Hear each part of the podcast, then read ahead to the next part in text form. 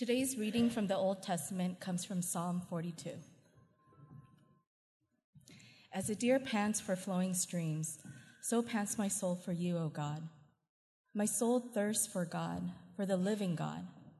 When shall I come and appear before God? My tears have been my food day and night, while they say to me all the day long, Where is your God? These things I remember as I pour out my soul, how I would go with the throng and lead them in procession to the house of God with glad shouts and shouts of praise, a multitude keeping festival. Why are you cast down, O my soul? And why are you in turmoil within me? Hope in God, for I shall again praise him, my salvation and my God. My soul is cast down within me. Therefore, I remember you from the land of Jordan and of Hermon from Mount Mizar. Deep calls to deep at the roar of your waterfalls. All your breakers and your waves have gone over me. By day, the Lord commands his steadfast love, and at night, his song is with me, a prayer to the God of my life. I say to God, my rock, why have you forgotten me? Why do I go mourning because of the oppression of the enemy? As with a deadly wound in my bones, my adversaries taunt me, while they say to me all the day long, Where is your God? Why are you cast down, O my soul? And why are you in turmoil within me? Hope in God, for I shall again praise him, my salvation and my God. This is the word of the Lord.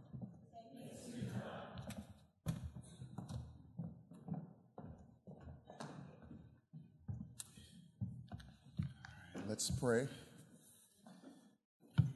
Heavenly Father, we come before you in the mighty name of Jesus. Lord, we ask that you would show us your truth, that you would speak to our hearts and give us a message of love that will bring new life. In Jesus' holy name, amen. Amen. As a singer songwriter, I know what depression sounds like. It is the sound of pain, distance, suffering, and an overwhelming sadness. Many of us try to numb these feelings or completely ignore them, but we have all felt these feelings before. And my job as a songwriter is to touch the core of those feelings. When I am in despair or overwhelmed with sadness, I write poetry, I write music, because it, it helps me to process my feelings. It, it helps me to listen to myself cry without ignoring the tears. The psalmist here does the same thing. Uh, the psalmist writes a song of hope in the midst of intense despair. And I don't know about you, but there is something powerful when you hear the story of someone who has gone through the same trauma as you. The stories that their story somehow validates your own. Their pain lets you know that even though your pain might be different, you don't hurt alone. And that's why I love artists, and uh, mu- whether they be musicians, painters, writers, photographers, poets, they're not afraid to look at the darkness and see beauty. And there seems to be a, a strange uh, relationship between creative types and depression. And I was doing some research and it, it baffled my mind to see the link. Uh, the famous painter Vincent van Gogh, uh, he wrote a letter to his brother in 1888 saying these words. He said, I am unable to describe exactly what is the matter with me. Now and then there are horrible fits of anxiety, apparently without cause or otherwise a feeling of emptiness and fatigue in the head. At times, I have attacks of melancholy and atrocious remorse. Depression is also common among pastors as well. Um, Matthew Stanford, a professor of psychology and neuroscience at Baylor, said the likelihood is that one out of every four pastors is depressed. Charles Spurgeon, one of the most gifted and prolific preachers, battled with depression. And he said, I'm heartily ashamed of myself for falling into despondency, but I am sure there is no remedy for it like a holy faith in God. Tonight, I want to talk about a very difficult subject, and that topic is depression. Many of you have faced it, some of you are in it, and others may face it in the future. And my desire is to encourage you tonight. And I want to look at two things. I want to look at the causes of depression we see in the psalm and also the remedies. Now, the causes of depressions are varied as well as their remedies. And so I don't claim to give you an exhaustive uh, explanation, but I just want to look specifically how the psalmist deals with the causes and how the psalmist gets the remedy. So here in Psalm 42, it, uh, the psalmist gives us a picture of a person who is at the end of their rope and they're feeling like God has forgotten them. They are depressed and in despair. But the good news is that God does not leave the psalmist there. He is with the psalmist in the midst of despair, and he is also with us today. Amen. So the psalmist, if you if you have your Bible, it has a uh, the title. It says Psalm 42. Then it says uh, uh, uh, the sons of Korah and a maskil. Now the psalmist is the son of Korah, and the son of Korah is a great great grandson of Levi. And if you know your Bible history, uh, Levi is a part of the 12 tribes of Israel. Jacob had 12 sons, and they became the 12 tribes of Israel, and the Levites were designated to be the priests. So Korah, who was a great great grandson of Levi, they were designated to be the musicians in the temple, and they wrote music for temple worship. And the psalmist is also a maskil. A maskil is basically a wisdom song or a song of instruction. And the psalm is meant to teach us of the character of God in the midst of suffering. It seems like God is absolutely absent, but I, I would submit to you tonight that God is actually listening with a compassionate ear. Exodus 34 and 6 says, The Lord, the Lord, a, a God merciful and gracious, slow to anger, and abounding in steadfast love and faithfulness God is, is like a wise counselor who listens to our cries and anxieties and doesn't prescribe a prescription before the diagnosis. So he listens, then he acts. That was your shouting moment right there. Uh, that, that, that, that, you know, when we face people who are depressed or on the verge of suicide, a lot of times we feel like, I don't have the right words, or what, what words should I say? What, what advice should I give them? What, what, what are the right words? And yet, the psalmist, uh, we don't see God speaking, but we hear him listening. And God does give a remedy to the psalmist's depression, and we'll get to that later. But I want you to see that, that God doesn't tell the psalmist, let me tell you how you feel and why. God listened to the psalmist's cries, and then he prescribes the divine prescription. So let's look at the causes. What is the root of the psalmist's depression? We see three causes here uh, in Psalm 42. The first cause that I uh, argue tonight is the fact that there's a distance from God. When we see this in verse 2, let's look at it. He says, uh, My soul thirsts for the living God. When shall I come and appear before God? And then in verse uh, uh, 3, we see outside enemy voices that say, Where is your God? And another cause of depression is God Himself. We see this in verses 7 and 9, and we're going to look at that. So let's look at the first cause. The first cause we see in verse 2 is that the psalmist is distant from God and longs to be in His presence. Have you ever felt distant from God? Have you felt like you are all alone and that no one cares? One writer who has felt this loneliness describes his feeling. He says, There is a heavy laden feeling in your chest, rather as when someone you love dearly has died, but no one has except perhaps you. You feel acutely alone.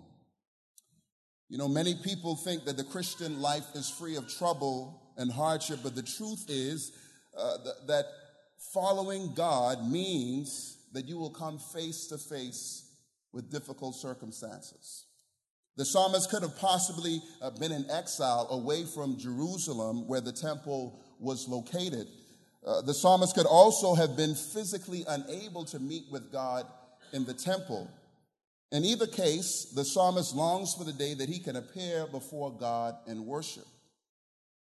Depression sometimes isolates us and causes us to turn inward, and, and we see the distance from God from us as a harsh reality that the world is finite, unpredictable, and yes, even void of the supernatural. That's why the psalmist's enemies ask, Where is your God? And the psalmist agrees with the outside voices. Let's look in verse 9. He says, I say to my God, my rock, why have you forgotten me? Why do I go on mourning? The question, where is your God, really stings when you're in despair and you feel like God has forgotten you. When you feel like uh, that it's, it's easy uh, to say that not only that life is hopeless, but that you're worthless. And you feel worthless because you you put your hope in a God that doesn't seem to show up when you need him most. And you think maybe these outside voices are right. Maybe God isn't there. And at the root of depression is a fundamental belief that God does not exist because if he did exist, then why would he not help me? And the point even becomes more horrifying when you believe that the culprit of your depression is God Himself. The psalmist says in verse 7, let's look at it. In verse 7, he says, Deep calls to deep at the roar of your waterfalls. All your breakers and all your waves have gone over me. In Psalm 42 and verse 7, we see an allusion uh, to the prophet Jonah. And if you don't uh, know who Jonah is, Jonah was a prophet that was sent to this uh, city called Nineveh. And Nineveh uh, was a particular city that didn't believe in God. And God had sent Jonah to tell the Ninevites to repent of their sins and to turn to God. And Jonah didn't want to preach the gospel of repentance to them. And so God threw Jonah into the, uh, the sea. And well, Jonah jumped into the sea, and the Bible says that a, a whale came and swallowed him, and he was in the belly of the whale for three days and three nights. And, and it seems that the psalmist receives the same punishment for his disobedience when Jonah was, was dealing with the waves and the breakers of God for his disobedience. The psalmist longs for the flowing streams of living water, begets the roaring waves of wrath instead. Nothing in the psalm suggests that he was being disobedient. In fact, everything suggests that he was being obedient. I mean, look at it. He is longing for God's presence. He says, As a deer pants for streams of living water, so my soul thirsts for God. Also, uh, he longs to go to, to the assembly, he longs to go to, to church. He says, When can I, uh, I? I remember the days when I would lead the procession to the temple. And so, this is a Bible believing Christian. This is a Christian who goes to church every Sunday, goes to community group every week. This is a Christian who is faithful in reading the scripture and in prayer. And it, this is a Christian who's also helping the poor. And yet, it seems like God is the result of his depression. So, why would God bring judgment on someone who was not only obedient, but also who longed for God in the midst of exile while being tormented by his enemies. The psalmist is depressed by his dire circumstances and oppressed by his enemies, and yet it seems like the, the one person who could change his situation, the one hope he clings to in the midst of exile, forsakes him. And what was God's answer to the psalmist's prayers? It was silence. But yet, this silence was pregnant with the listening ear of God. When God is silent, it oftentimes means that the answer is on the way. And I want to give you a quick example. I, I, I forgot to bring the card with me, and the card make, will make sense when I tell you the story. So I was a recruiter for Covenant College, and I was trying to rec- uh, recruit uh, high school students to come to the university, to the college. And I was in Atlanta for a particular conference, and I parked at this public parking spot, and I left. Then after the conference, I came back and I saw my car. The side view mirror was, was completely ripped off. The side door was completely dented in. And I was like, oh my God. I was like, Lord, I don't have any money. Uh, like this is, this, this job was my last job before I would go to seminary. And so I was just like, Lord, help me. If you're there, please answer me, help me, give me something. And the, the, the person apparently was a hit and run and no one was there. And so I remember driving to, to, to the hotel and I was like, Lord, how am I going to get through this? I don't have any money. I don't know how I'm, I, I don't know how I'm going to pay for this. And then I was about to hit the, uh, you know, the windshield wipers, and something told me not to do that. And so I got to my hotel, and then I got out of the car, and then I looked on the front windshield, and I saw a card. And I still have that card. Like I said, I, I forgot to bring it. I still have that card to this day. And the card says, Georgia Shrimp Company. I'm sorry I hit you. Call the company for details. And I was like, Lord, that's just what I needed. I needed some shrimp. And if, and if, you, if you're part of Ashley and Stephen Newton's CG, you know that I don't like shrimp. Amen. But I ate it. Amen. And I, I this card as a reminder that, wow, God actually hears our cries. Anytime, anytime I'm, I'm, I'm tempted to, to seem like God is distant and forgotten me, I, I, I look at that card and I look at the Georgia Shrimp Company and I'm like, man, God still cares. So when we, when we think that God is silent, he's, he's, the answer is on the way. He's listening. He's not distant. And so we see the three remedies. Let's go to that. Uh, the first remedy is remember the good times. We see it in verse 4.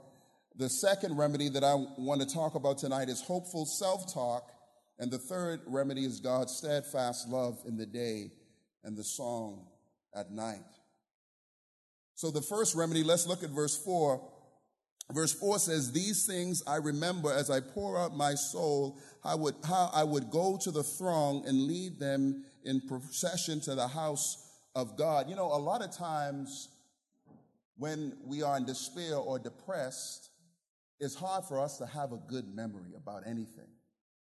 Like even when we look back, we're like, man, it was bad back then and it's bad now.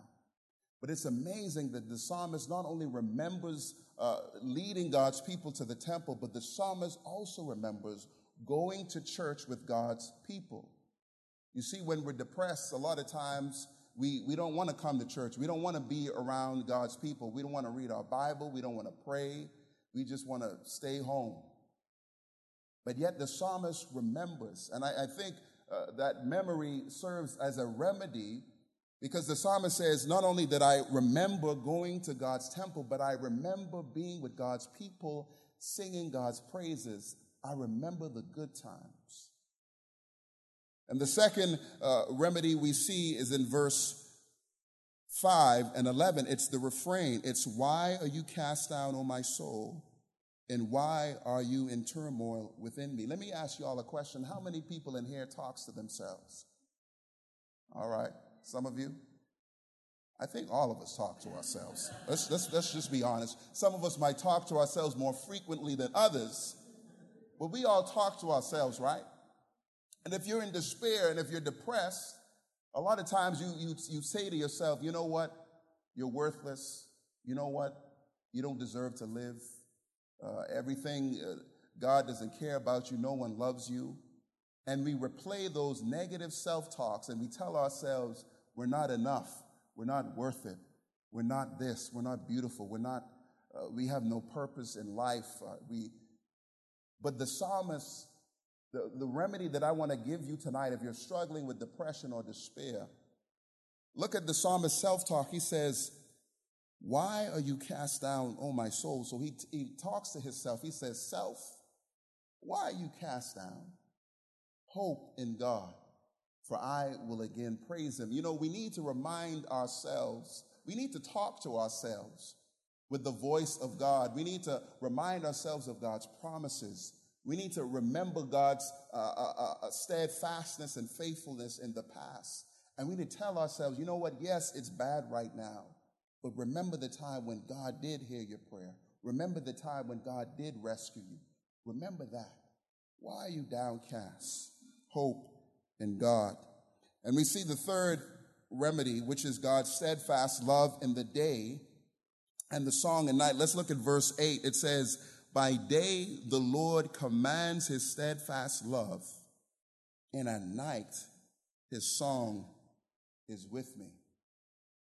You know, when you're in despair, it, it, a lot of times it seems like God doesn't care about you. But you know, God is a very relational God. And even if you think God doesn't love you, the Bible said He commands His steadfast love. So even if God said, you know what, I don't even want to love this person in the midst of despair, but God looks at His command and says, you know what, but I commanded my steadfast love in the day. And so, even when we feel uh, like we don't want to get out of the house in the daytime, we want to uh, uh, be under the covers. And God commands His steadfast love over us. And if that wasn't enough, the Bible says that He sings to us at night. You know, I have four little ones, and they get afraid of the dark, and especially my little two. And every time they have a nightmare or they're afraid, I just come to their crib or their bed and I sing, Jesus loves me. This I know, for the Bible tells me so. Do you realize that you, you, you, you serve a God who sings over his children at night? I don't know what the song is. It, it, might be Jesus loves me. It might be hold to God's unchanging hand. It might be great is thy faithfulness. Whatever the song is, God sings a song over his people at night. And it serves as a remedy to our depression. My friends, Jesus Christ experienced the same downcast and deep despair as the psalmist. And if we look in, in Matthew chapter 26, verses 38, and this is after Peter had denied Jesus and this is before Judas had was going to betray Jesus. The Bible says, and, and this is in the Garden of Gethsemane, Jesus echoed, he actually echoed the words of Psalm 42. He said, My soul is very sorrowful, even to death. Why are you downcast, O my soul? So Jesus actually uh, uh, uses, uh, even in the Hebrew, he, he actually uses some of the same language in Psalm 42 in the Garden of Gethsemane. So before Jesus' death on the cross, he, like the psalmist, was overwhelmed with despair, even to the point of death. And Jesus says, Father, take this cup from me. Nevertheless, your will be done. Why are you downcast, O my soul? Hope in God. Your will be done.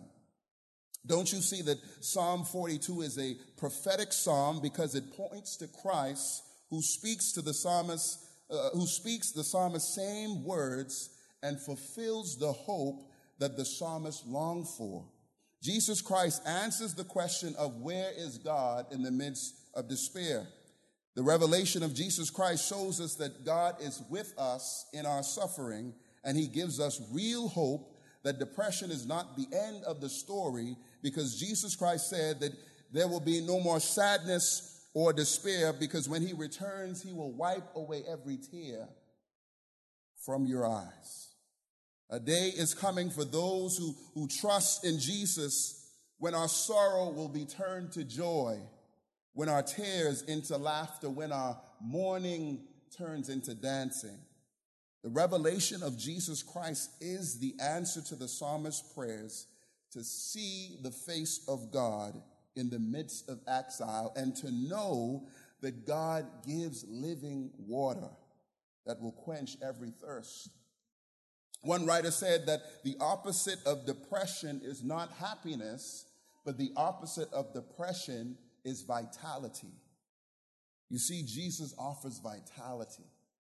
He offers life to those who feel like your depression has crippled you to the point that you are slowly dying inside. Jesus proves that every tear, every cry, every dark time was not in vain because God sees, God hears, And God gives real hope through his steadfast love. Remember, the psalmist says, My soul thirsts for God, for the living God. You know, this isn't some myth. This isn't some wishing uh, Aesop and fable. This is real hope. He, he, he, the psalmist says, I want the living God. And, and Jesus Christ answers the cry that the living God has come down and that he, is, he has taken our suffering and he has defeated death and sin for us. Before we close, remember I said as a songwriter, I like to write poems. And I know the last sermon I, I did a poem, and I want to do another poem now that Mazare is in the room. Amen. She is the master, she is the master poet. I am just a student. And so humbly forgive me if I don't present like Mazare, but each one of us is unique in our own ways. Amen. We don't all have to recite poetry like Mazare, even though she is a beautiful poet. So I, I, I wrote a poem about God's grace. And, I, and, and throughout this psalm, you, you see this water analogy. You see that the song longs for uh, living water, that the psalm, uh, the tears have been his, uh, uh the tears have been his food day and night. And also the Psalms talk about God's water uh, like waves breaking over him. And so uh, I, I wanted to take this, use that water theme to show you the mercy of God. So here is the song, the, the poem. There once was a wave that washed over me at the bank of a river. And like you, I question if this could ever happen. Rivers don't produce waves. Rivers are quiet, almost unseen. Rivers are broken places where children throw rocks into it by the hundreds and the thousands. Snakes even wade in the waters of rivers. Yes, rivers can be dangerous. The quixotic mud lurking underneath the river's surface hide years of broken bottles ready to pounce on naked feet. Rivers are easily forgotten. They empty into lakes or form out of mountain streams. They are not their own source. Yet this wave appears in the middle of this forgotten river and washes over me. And I see my reflection in the river and I feel its loneliness. I can sympathize with this river. Yet I still can't understand why this wave has washed over me. This wave, though small, was like a mighty rushing wind, lifting me to heights I had never known.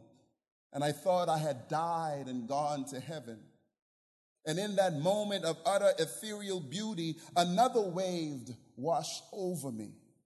And my soul stood naked before it in awe of its passing presence. It was as if I was the recipient of its grace. How wasteful the love of these two waves that found me in a muddy river. Yet, as if two waves were not enough, I felt a third, and then a fourth, and a fifth, and I wish I could stand, but the overwhelming love of the waves gently wrestled me to the ground. And it became clear to me that God brings waves of mercy and grace in the midst of stagnant rivers. So let that wave pass over you because it will be the first of many. You see, like a wave, God commands his steadfast love in the day, and like a wave, he commands his songs at night. And so let the wave of God's steadfast love wash over you. Hope in God. Because remember that God, he, he, he, he, he has a funny way of you know, a lot of times people think that God is absent in suffering. In fact, I believe God is most present in suffering. I want to read this to you, and this is from Isaiah uh, chapter uh, uh, 40, verses 17 through 18. 41, sorry. When the poor and needy seek water, and there is none, and their tongue is parched with thirst. I, the Lord, will answer them. I, the God of Israel, will not forsake them. Check this out. He says, I will open rivers on the bare heights and fountains in the midst of the valleys. I will make the wilderness a pool of water and the dry land springs of water. God says, I speak living water in the midst of the desert. I speak pools of water, even in the desert. And so, this is the hope that we have that God has not forsaken us, but that God Himself has sent His Son who has dealt with the same despair that we have had. And He sits on the right hand of God the Father Almighty, and He tells the Father, That's, that's, your, that's your child. That's my wife. Listen to their cry. Remember what I've done. Command your steadfast love over them. You know, they really like this song. Sing it to them, even in their dreams. And that's the hope that we have. We have an eternal hope that God has not forgotten us, that God actually has sent his son, Jesus Christ, who gives real hope for our living God. Let's pray. The Heavenly Father, we ask, oh God, that you would show us the hope that is in Jesus Christ, that you would let your waves of steadfast love, that you would let your, the songs in the night wash over us, that you would let your grace and your mercy wash over us, oh God. Father, we might feel like we are muddy rivers in the middle of nowhere. But Father, you, you love to wade in the water. You love to find your people in the muddy rivers, to speak life, to bring vitality. Father, bring vitality tonight to those who are struggling and hear their cries and give them an answer. In Jesus' holy name, amen.